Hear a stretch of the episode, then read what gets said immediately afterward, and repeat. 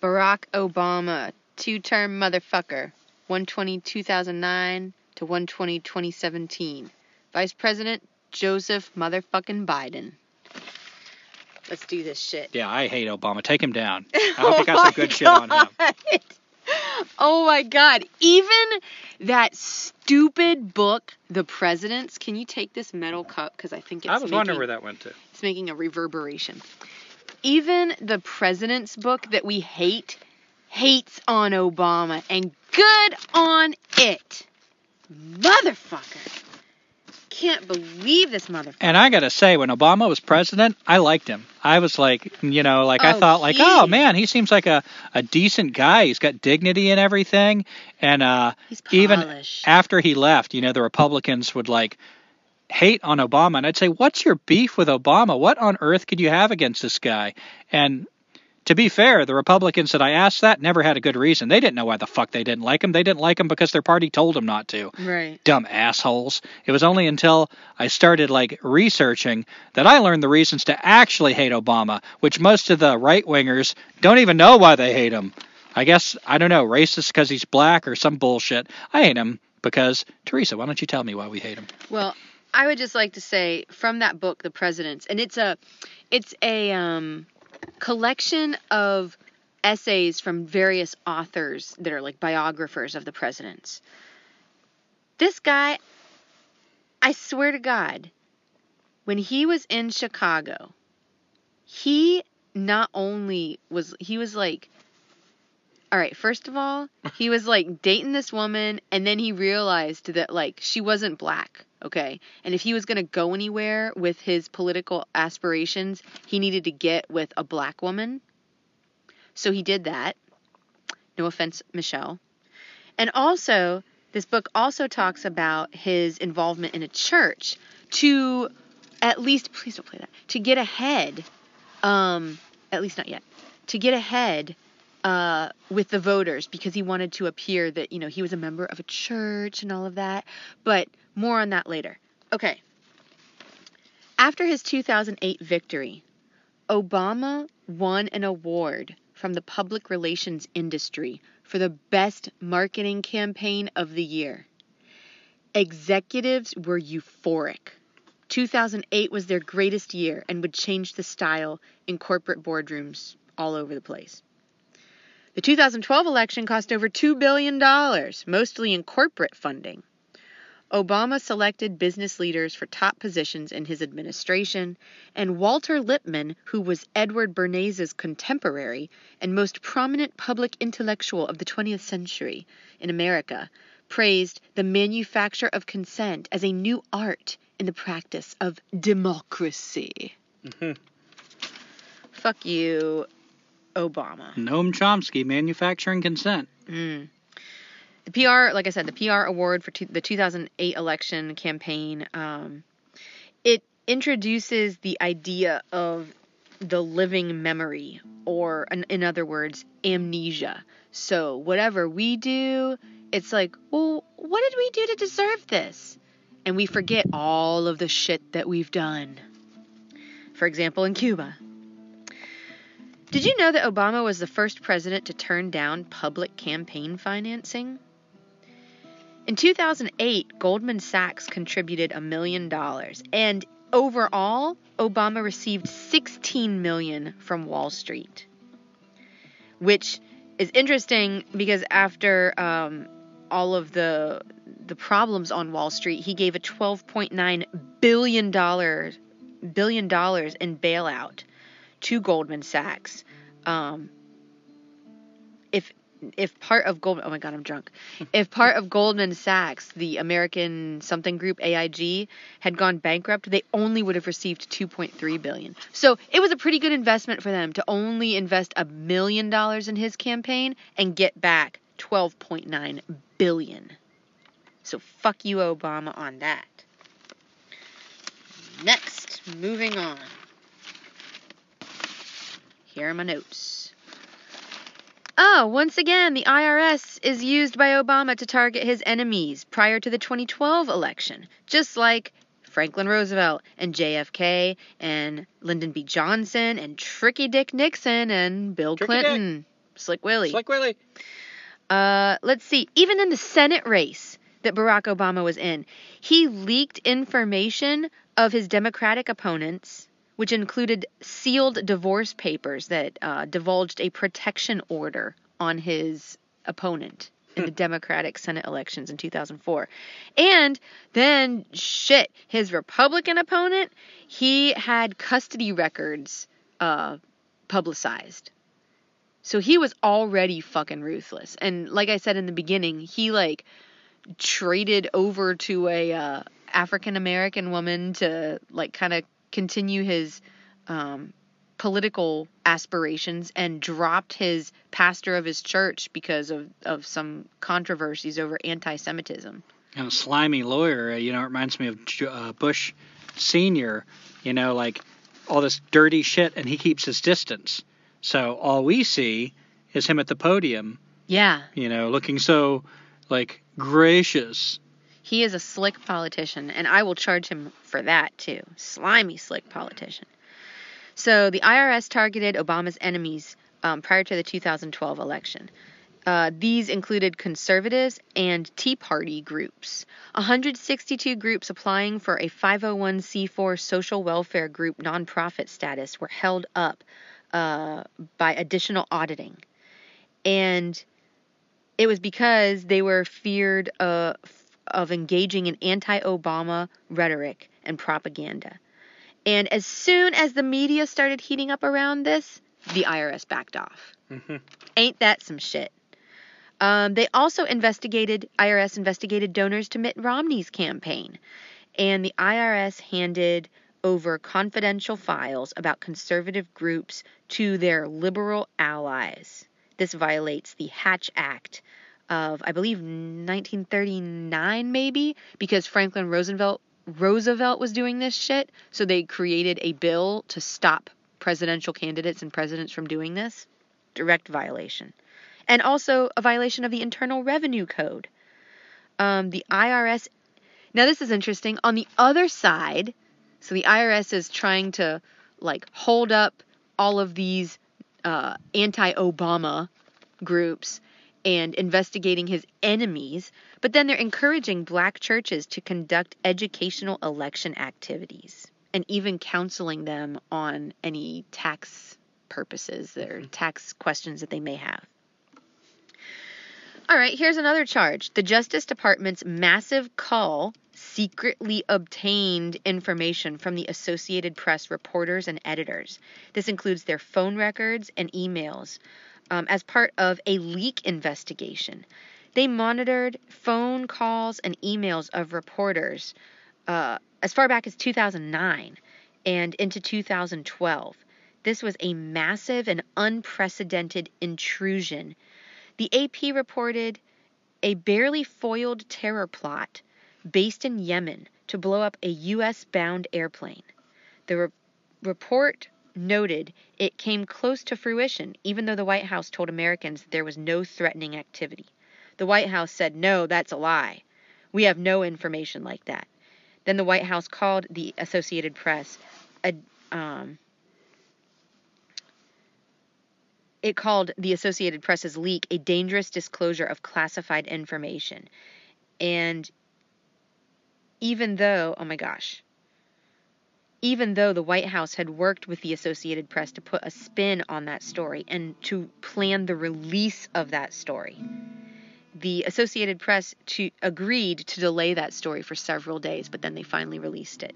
So in other words, you might not think that this is a big deal, but when you start to fuck with a media outlet, as screwed up as they already are, you're affecting their informant base. Because if you have people telling you shit and they find out that the government's listening in, they're going to stop telling you shit. Mm-hmm. So this is not just a small thing, and we'll get to Edward Snowden later. Let's get to Edward Snowden right now. Obama has punished more whistleblowers than all previous presidents combined. So much for his promise of transparency. The massive surveillance program by the National Security Agency, when exposed by Edward Snowden, high officials claimed it had prevented 54 terrorist acts. On inquiry, that was whittled down to 12. A high-level government panel then discovered there was actually only one case. Someone sent $8,500 to Somalia. That was the total yield of the huge assault on the Constitution and on others throughout the world. More. There's more.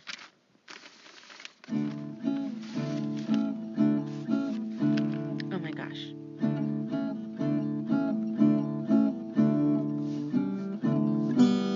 Stop.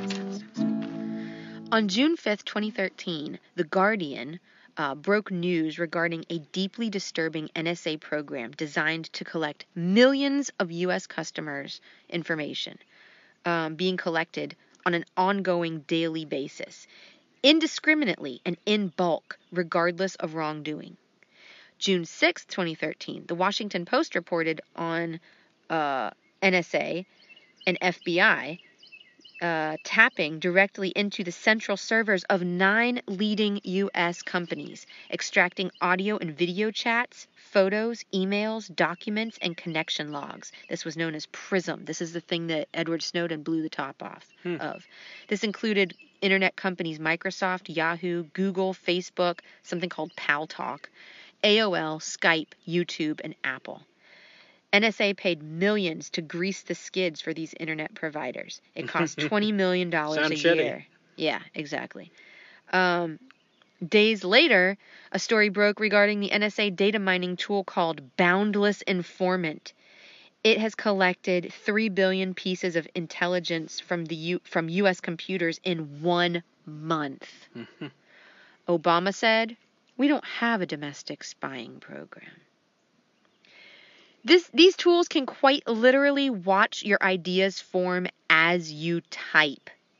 They can also tap into your contact lists, SMS traffic, and locations from your cell phone. So iPhones and Blackberries and Androids alike can be hacked by the NSA. In 2011, Obama signed a 4-year renewal of the Patriot Act. Gumby keeps saying, or he said, like, we keep renewing that shit. Let's see.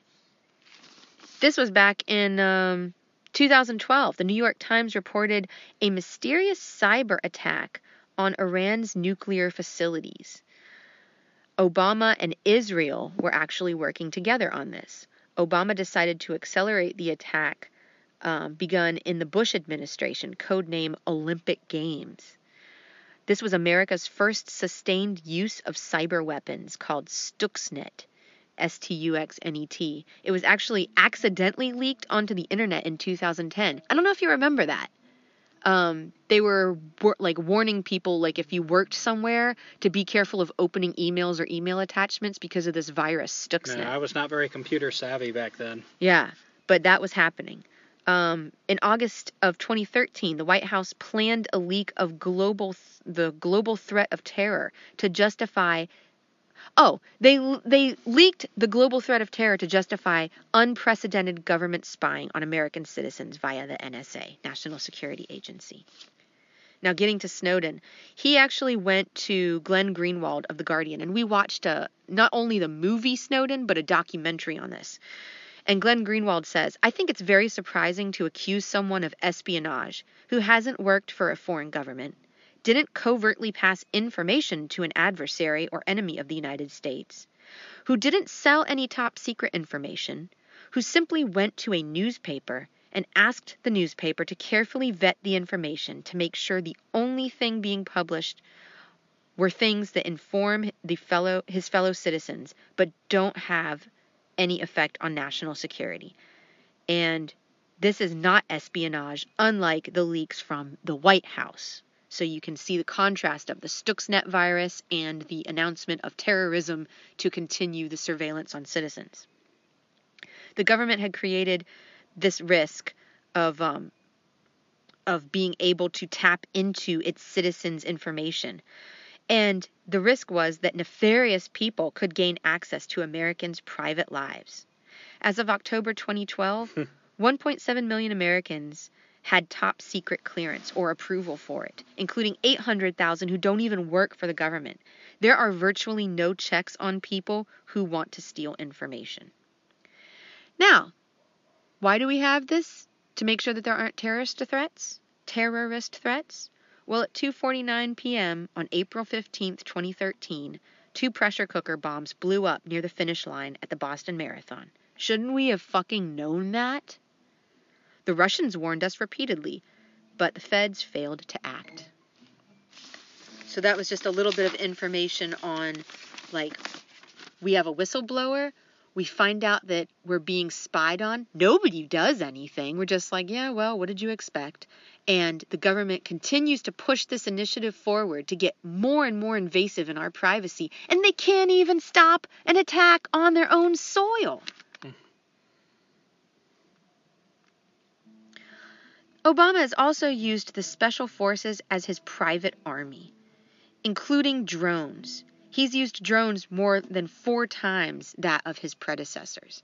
And I don't remember the exact quote, but he was giving some sort of speech at a dinner. Jonas Brothers? Yeah. I was hoping you'd bring that up. And the Jonas Brothers were in the audience, and he was like, and let me tell you guys, you know. Oh, he's like, my daughter loves you guys. Yeah, my daughters love you guys, but don't come near her. I'll give you 2 words. Predator drones.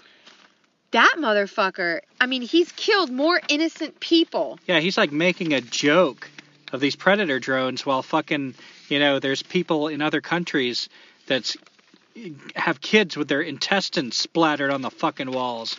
And meanwhile, he's at this, like, little high-class dinner with his, like, celebrity audience fucking making little insider jokes. Let's see. Obama's global drone assassination campaign has targeted people suspected of perhaps intending to harm us someday. And any unfortunates that are nearby. For example, 50 civilians were killed in a US-led bombing raid in Syria in December of 2014. So there goes 50 people. Bye. By most accounts, Obama's global drone assassinations are generating more terrorists more rapidly than it is murdering the suspected ones. It's impressive. It's an impressive contribution by a constitutional lawyer on the 800th anniversary of the Magna Carta, which established the basis for principles of presumption of innocence that is the foundation of civilized law. I could stop there, but let's just keep going. No, it's Obama. It's fucking Obama, man. Like, he was the hope. He was the great black hope. Oh, boy. Getting bad. Hold on a second. I'm going to get there. Hang on. This isn't helping. Obama. We fucking hate you, Obama. Bombing places. So you're gonna distract me. He likes smoking cocaine. Sticks it up his nose. Oh boy. Actually, that is something that I read about. He, before he met Michelle, he was hanging out with some people. And this was supposedly when he was an adult. Trying to find himself. Yeah, but, like, in his memoirs, I guess he scales that back to, like, when he was a teenager, that when he was trying to, like, question who he was and who he wasn't. But he evidently did some sort of drug use. I'm not going to fault him for that. I'm just saying, like... I don't fault him for that. I fault him for... being fake about it. Yeah. Trying to, like, frame it differently. Yeah, so getting back to that Magna Carta thing. So now it's okay for non-citizens and citizens alike, like, for their lives to be in deliberation by the executive branch alone. So your presumption of innocence is gone. And, in fact... Obama counts all military-age males in a strike zone as combatants, unless there is explicit intelligence posthumously that proves them innocent. So if they die and then they're proven innocent, well, oops, my bad. But otherwise, if you're of age you're considered an enemy and you're not innocent. So what do you think that's doing in the world? I mean, like I said, there's a report that he's creating more terrorists than he's killing more rapidly. Mm-hmm. And here's my beef with him as a lawyer and a president doing cocaine. It's that he is supporting a system that people right now are sitting in prison for doing the same thing he did. Mm. And so the only difference between him and them is he didn't get caught. Mm. Is that like his defense on that? Like, oh, shouldn't have got caught. Mm. I mean, to me, he should like understand why somebody would do it and like come at it from that angle. So not only is he using drones and he doesn't give a shit about whether or not you're an innocent, you might just be in what they call now an unfortunate. Did you catch that? You're an unfortunate. It's collateral damage. Hmm. It's just people that were hanging around. So there was a CIA study. Obama wanted to know if any of their major terrorist operations, in other words, the United States terrorist operations, financing and supplying arms to insurgents in a country that, in other countries, had actually worked out well. In the United States, it's entirely appropriate and natural for the leader of the free world to be a terrorist rogue state and openly proclaim its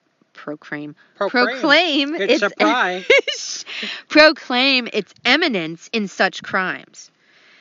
Not only that, but he's a Nobel Peace Prize winner and a liberal constitutional lawyer. And he should be so concerned with how to carry out such actions more efficiently.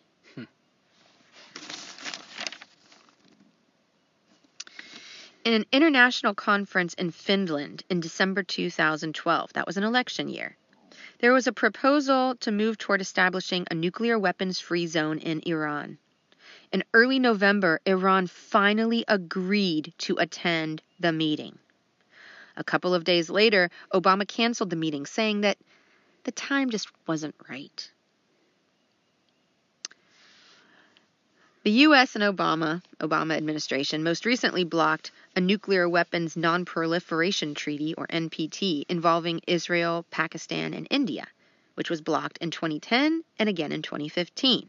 Why? Because the U.S. helps Israel's nuclear program. And it's said that Iran is considered the gravest threat to world peace, but if you get outside the United States, we, the United States, are considered to be the gravest threat to world peace. So suck on that a little bit, Monica. That's good. It's not good. Obama's establishment of diplomatic ties with Cuba was a move undertaken to in order to more efficiently empower the Cuban people. Obama, the hero and Nobel Peace Prize laureate, explains, our earlier efforts to bring them freedom and democracy having failed to achieve our noble goals. I think that might have been from Noam Chomsky.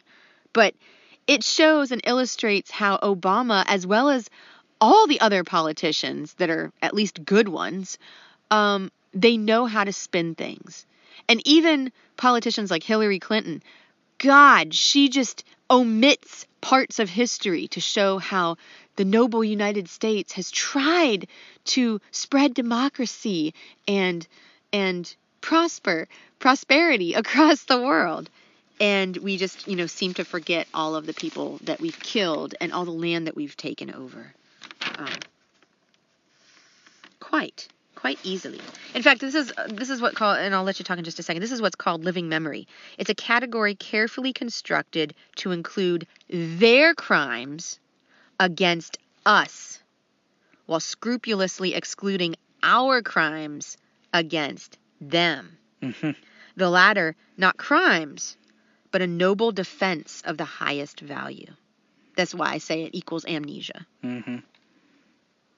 Yeah. Did you mention him accepting more money from Goldman Sachs? Not yet. Oh. Let's see. Moving along. There's so many things I have here. It's mind-boggling.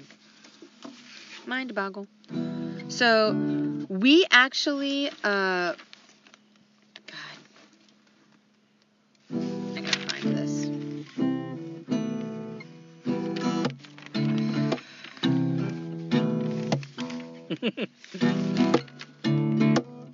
So we have foreign forces that torture people for us. We are financing and supplying arms to insurgents. This is the CIA study that I mentioned earlier. By the way, Obama has like a 5% approval rating in Arab nations. That's lower than even George W. Bush's approval rating. Wow. No shit, right? And this is the guy that won the Nobel Peace Prize in October of 2009, like before he did anything. That makes me fucking sick that he got a peace prize. For what? For the possibility. No, you know what he got a peace prize for? For being the first black president. Right. That of the United States. Of the United States. And Obama could have stopped backing these foreign forces that torture by proxy for the United States. We pay for it. We pay to arm, train, and guide foreigners to torture people. But he has chosen not to do so. That's written by Noam Chomsky in Who Rules the World. This was kind of confusing, but between the years of Ford through Clinton, comparing that to Obama's administration year by year, Obama has often produced more U.S.-backed, strapped-down agony than was produced during the Bush-Cheney years. So I guess, in other words, Obama's administration is torturing more people than even Bush-Cheney. God. I'm trying not to miss anything here.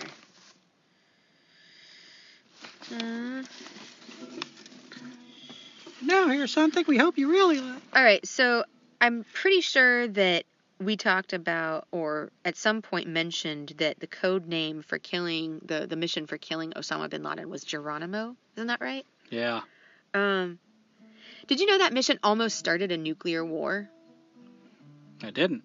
So basically what had happened was, like, once again, we didn't tell other people enough information of what we were doing. And see, Pakistan, we were infiltrating their land. And yet, if our forces, our being the United States, if the Navy SEALs had needed backup to get out of there, the U.S. military would have used any means necessary to get them out, which would have meant launching missiles into Pakistan. Who has nuclear weapons? And by the way, if Pakistan launches their nuclear weapons, guess who their arch enemy is? India, who also has nuclear weapons. So just by simply wanting to get rid of Osama bin Laden, we could have started a nuclear war that could have ended the entire world. But at least we would have gotten Osama bin Laden. Maybe. He would have probably been the last survivor. Maybe. So this is interesting in light of the upcoming elections here in the United States. So on May 1st, 2011, Osama bin Laden was shot and, according to the Wikipedia article, buried at sea. I believe that means his body was dumped into the ocean unceremoniously. Makes you wonder what they were hiding. Yeah. So in all of his wisdom, Joe Biden, on May 4th, 2011, leaks the identity of the Navy SEALs team in a press conference that was responsible for the operation. Now, coincidence? August 6th, 2011, SEAL Team 6, which was responsible for the assassination of Osama bin Laden, was shot down in eastern Afghanistan. 30 Americans killed, 25 of them were from SEAL Team 6. The Pentagon and Defense Department said that they were not specifically targeted, but insurgents were bragging immediately after in the streets, and what Biden did was a violation of the Espionage Act. He was outing American citizens. And I'm not even saying that I agree with the assassination of Osama bin Laden or the murder. I'm just saying this shit is what happened. Well, at least he was called to justice and served some jail time, right? No, of course not. What were you telling me about Facebook? Oh, yeah, I was reading that all right, Navy SEAL Team 6, they go and they infiltrate the compound where Osama bin Laden is, and they get him. And Obama walks out to the podium, he, like, saunters out and he's like, we got him. We're fucking tough. We're badasses. And then Biden, in his infinite wisdom, is like, oh, yeah, you know, the guy that commands SEAL Team 6, he's such a great guy. And the people on SEAL Team 6 are frantically calling their families saying, if you have any posts or any information about Navy SEALs or SEAL Team 6 on your Facebook page or any sort of social media, delete it immediately. Your life is at risk. Several months later, they're all shot down and killed. The soldiers, not the families, per se. Let's see here. Moving on. So much, so little time. I talked about how we have our nuclear weapons. Obama canceled meetings and got involved in things to mess up people's treaties to, like, have a nuclear-free zone. We're the gravest threat, not Iran. Talked about that. This was mentioned that Obama was, like, instrumental in a military coup happening in Honduras. But I got more information about Yemen. So let me talk about that. Yemen. So, Yemen. The Obama administration has offered unwavering support of Saudi Arabia's murderous war in Yemen. Since August 2016, Saudi airstrikes have killed 329 civilians, targeting weddings and hospitals. Obama has offered more than $60 billion in weapons to Saudi Arabia since 2010, and civilian attacks have been carried out with this money. The United States has been supplying the Arab monarchy with white phosphorus, a chemical weapon that burns skin to the bone. This use of chemical weapons is a gross breach of international law and chemical weapon prohibition of the Geneva Protocol. White phosphorus sounds familiar. I feel like in our last presidents that got brought up in one of the wars. And this is interesting. Said to be the settlement of a decades-long dispute dating back to the days of the Iranian Shah. $400 million was stacked on pallets and unloaded in Tehran in early 2016. To a public suspicious because of the Iran nuclear deal, the money seemed to be a ransom payment, since 5 American hostages were released the same day. Obama vociferously claims it was merely a coincidence, although an additional $1.3 billion was later provided as well. So we just paid to have hostages released. I mean, I'm all for hostages being released. I'm just saying, like, we don't ever hear about this shit because they don't want us to hear about it.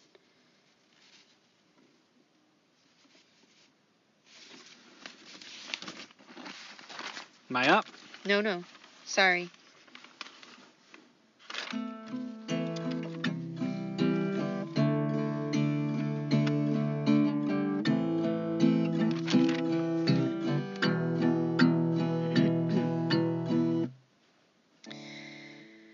All right, in Libya, during the Arab Spring, Obama oversaw the NATO bombing campaign against Muammar Gaddafi in Libya. Though Gaddafi's regime has been massacring civilians, Obama's air campaign instantly lost all credibility as its intent on protecting civilians. By October 2011 alone, up to 100,000 may have died in the conflict. No one knows exactly how many now that ISIS controls part of the country. Obama's actions constitute a war of aggression. This war waged without a justification for self-defense and classified as a crime against peace by the Nuremberg tribunals, which prohibits planning, preparation, initiation of a war of aggression. This was Operation Unified Protector. Some question whether Obama had the constitutional authority to order military action, in addition to questioning the cost, structure, and aftermath. Then there's the costs of the Iraq and Afghanistan wars. The costs of the Bush-Obama wars in Iraq and Afghanistan are now estimated to run as high as $4.4 trillion. The 2011 U.S. military budget, almost matching that of the rest of the world combined, was higher in real inflation-adjusted terms than at any time since World War II. So much for a Peace Prize. Hang on.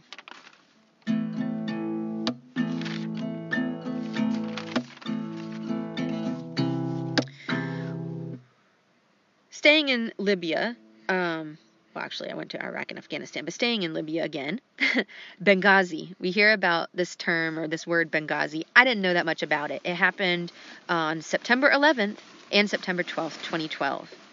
Basically, Ambassador Christopher Stevens, who was in Benghazi, repeatedly tried to get more security as the Arab Spring uprising was happening all around him. And there were other Americans in this compound as well. I call it a compound, a building.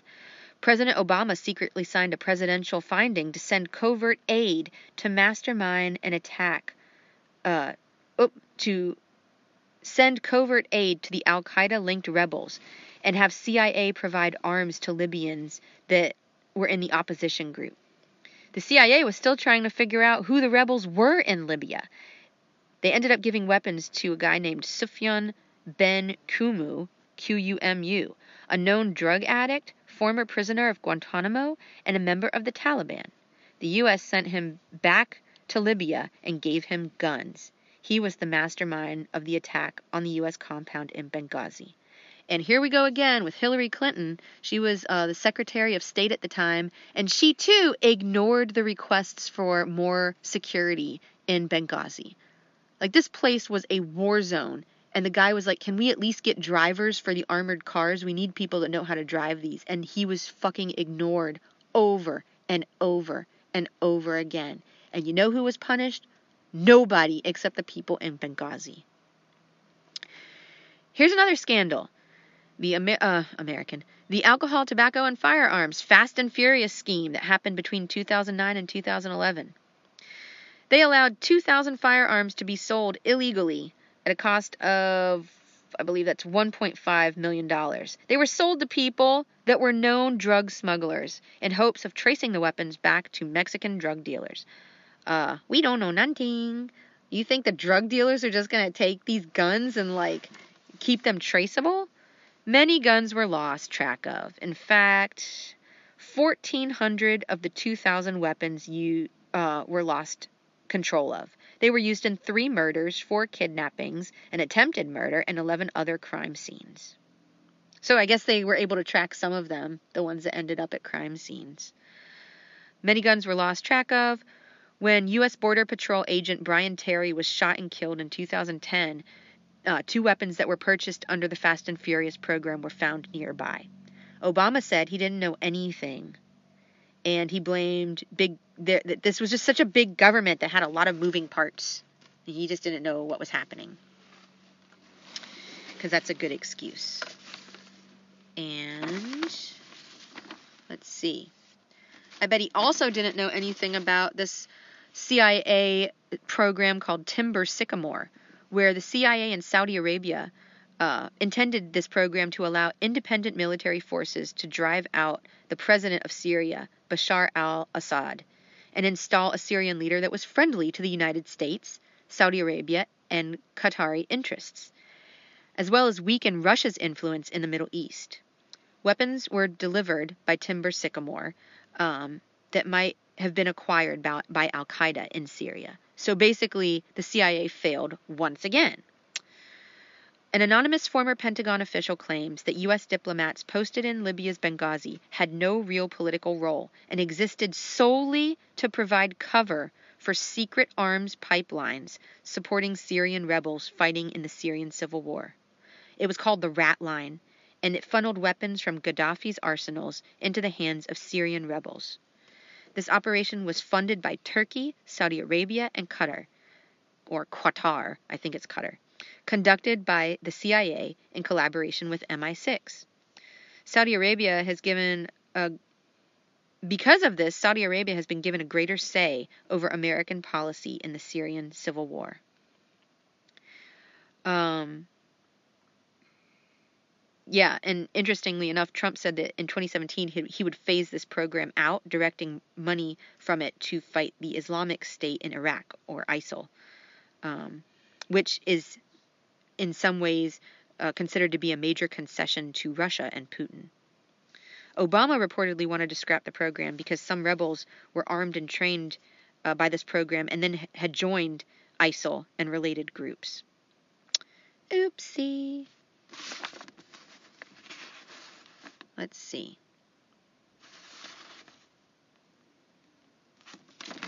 Oh, yeah. So during Obama's term, it was a pretty bad time for a lot of people. There was a recession that went on. We had to bail out not only the automotive industry, but Wall Street. And Obama had no sympathy for poor black people for not taking enough personal responsibility. He couldn't blame Wall Street or corporations or the lack of jobs. He blamed black people not taking responsibility. Obama's economic advisors, almost all disciples of Clinton's Treasury Secretary Robert Rubin, were more than happy to assist with the $700 billion financial bailout of Wall Street. Robert Rubin had previously co-chaired Goldman Sachs prior to being Treasury Secretary. And he systematically cultivated Obama since 2005. That's interesting. Rubin masterminded two policies that led to the financial crisis: the deregulation of derivatives market in 1999, or in 1999, the repeal of the Glass-Steagall Act, which had separated the investment banking from commercial banking. What did he get from this? Did he go to jail? No, he was rewarded a top job at Citigroup, where he received $126 million. Remember that guy Paul Volcker from Ronald Reagan? He advised Obama at that time to take a strong action right now. He said in his words, "When their breasts are bared, you need to put a spear through the heart of all of these guys on Wall Street that for years have been mostly debt merchants." But instead, Obama prostrated himself before the CEOs of the 13 largest banks. And in March 2009, he didn't even get them to agree on limiting their compensation packages. So what followed the bailout was a bunch of money into record bonuses for these CEOs.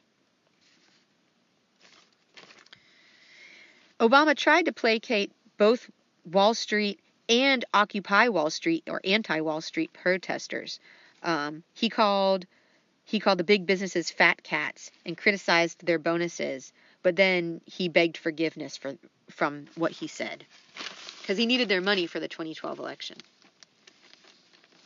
And in health reform, the resulting legislation did expand coverage to the uninsured, but it did so in a way that was a windfall for insurance companies. And the lobbyists for the insurance companies outnumbered members of Congress 6-1 on that. Just to refresh your memory, unemployment rose in 2009, peaking at 10%. So it was just as bad as in the Reagan recession. And let's see, what else do I have? God, there's so much stuff here. Somebody's laying here bored as hell. Quiet, I'm trying to sleep. Health and Human Services Secretary Kathleen Sebelius solicited donations, which you're thinking like, okay, so what? Well, she was in charge of helping to promote Obamacare. And Congress refused to give funds to Obamacare because they thought it was kind of an unfinished idea. Like they needed to like make it better before they rolled it out. But Obama wanted to do it, so they did it. Sebelius called officials in the health industry to request donations for publicizing Obamacare. Now, to solicit funds from healthcare executives to help pay for the implementation of the president's $2.6 trillion health spending law is questionable at best. And she wanted to help nonprofits to enroll uninsured Americans and increase awareness for the law. But she was asking the health insurance industries. Okay, that's not that great. But anyway, according to... My God, an hour ago when you said you could wrap it up, I thought you had like three more things. According to the U.S. Immigration and Customs Enforcement, Obama has overseen the deportation of 1.2 million people accused of being non-criminal immigration violators. The act of deportation, by the way, is considered a crime against humanity in the London Charter of the International Military Tribunal, which sets forth the Nuremberg Principles. So yeah, that's that. There was a few more, just a few more. I'm probably missing a bunch of stuff here. No, I don't think you are. Obama became the first president to turn down public campaign financing in the general election, instead turning to Wall Street funders with deep pockets, Goldman Sachs, Citigroup, J.P. Morgan Chase, and Morgan Stanley, among others. Also, contributors included General Electric and other defense contractors, as well as the pharmaceutical industry. Big Pharma reversed years of supporting Republicans and gave 3 times more to Obama than to McCain. Obama's grassroots supporters chose to overlook this. Yeah, he's one of us. He's definitely one of us. If one of us is a slimy asshole. Or bastard. In his 2012 State of the Union speech, President Obama hailed the bright prospects of a century of energy self-sufficiency, thanks to new technologies that permit extraction of hydrocarbons from Canadian tar sands, shale, and other previously inaccessible sources. Unasked is what kind of a world will survive this rapacious onslaught. Even the late Venezuelan President Hugo Chavez warned of fossil fuel dependence. Fossil fuels being practically their whole gross domestic product in Venezuela. Along with that green energy and energy self-sufficiency, Obama promoted these green loans to companies like Solyndra, which was a solar panel maker. And this was a big scandal because the owner of it got a $535 million federal loan. 2 years later, the company collapsed, leaving taxpayers on the hook for all that money and 1,100 people out of work. The owner, he looked at Solyndra as an investment and dumped $340 million into his hometown of Tulsa, Oklahoma. So another scandal with our taxpayer money, but nobody cares. You want to know what nobody else cares about? Flint, Michigan, and their water crisis. This was from Michael Moore's documentary Fahrenheit 11/9. There was footage of Obama sipping water that was supposedly from the Flint, Michigan public water supply that was making people sick, known to be making people sick. And Obama made a mockery of it by wetting his lips with the water and saying that everything was fine and nobody needed to worry. Now, if Trump had done that, everyone would be all over that shit. But as it was, nobody seemed to really care. And finally, Indian relations. Supposedly, reading some articles from Indian country online, Indian relations with Barack Obama were really good, but the outcomes were just more of his fanciful rhetoric because, as far as I can tell, there's still poison in their water, poison in their air, poison in their soul, as well as soil, as well as poverty. And I think that is it.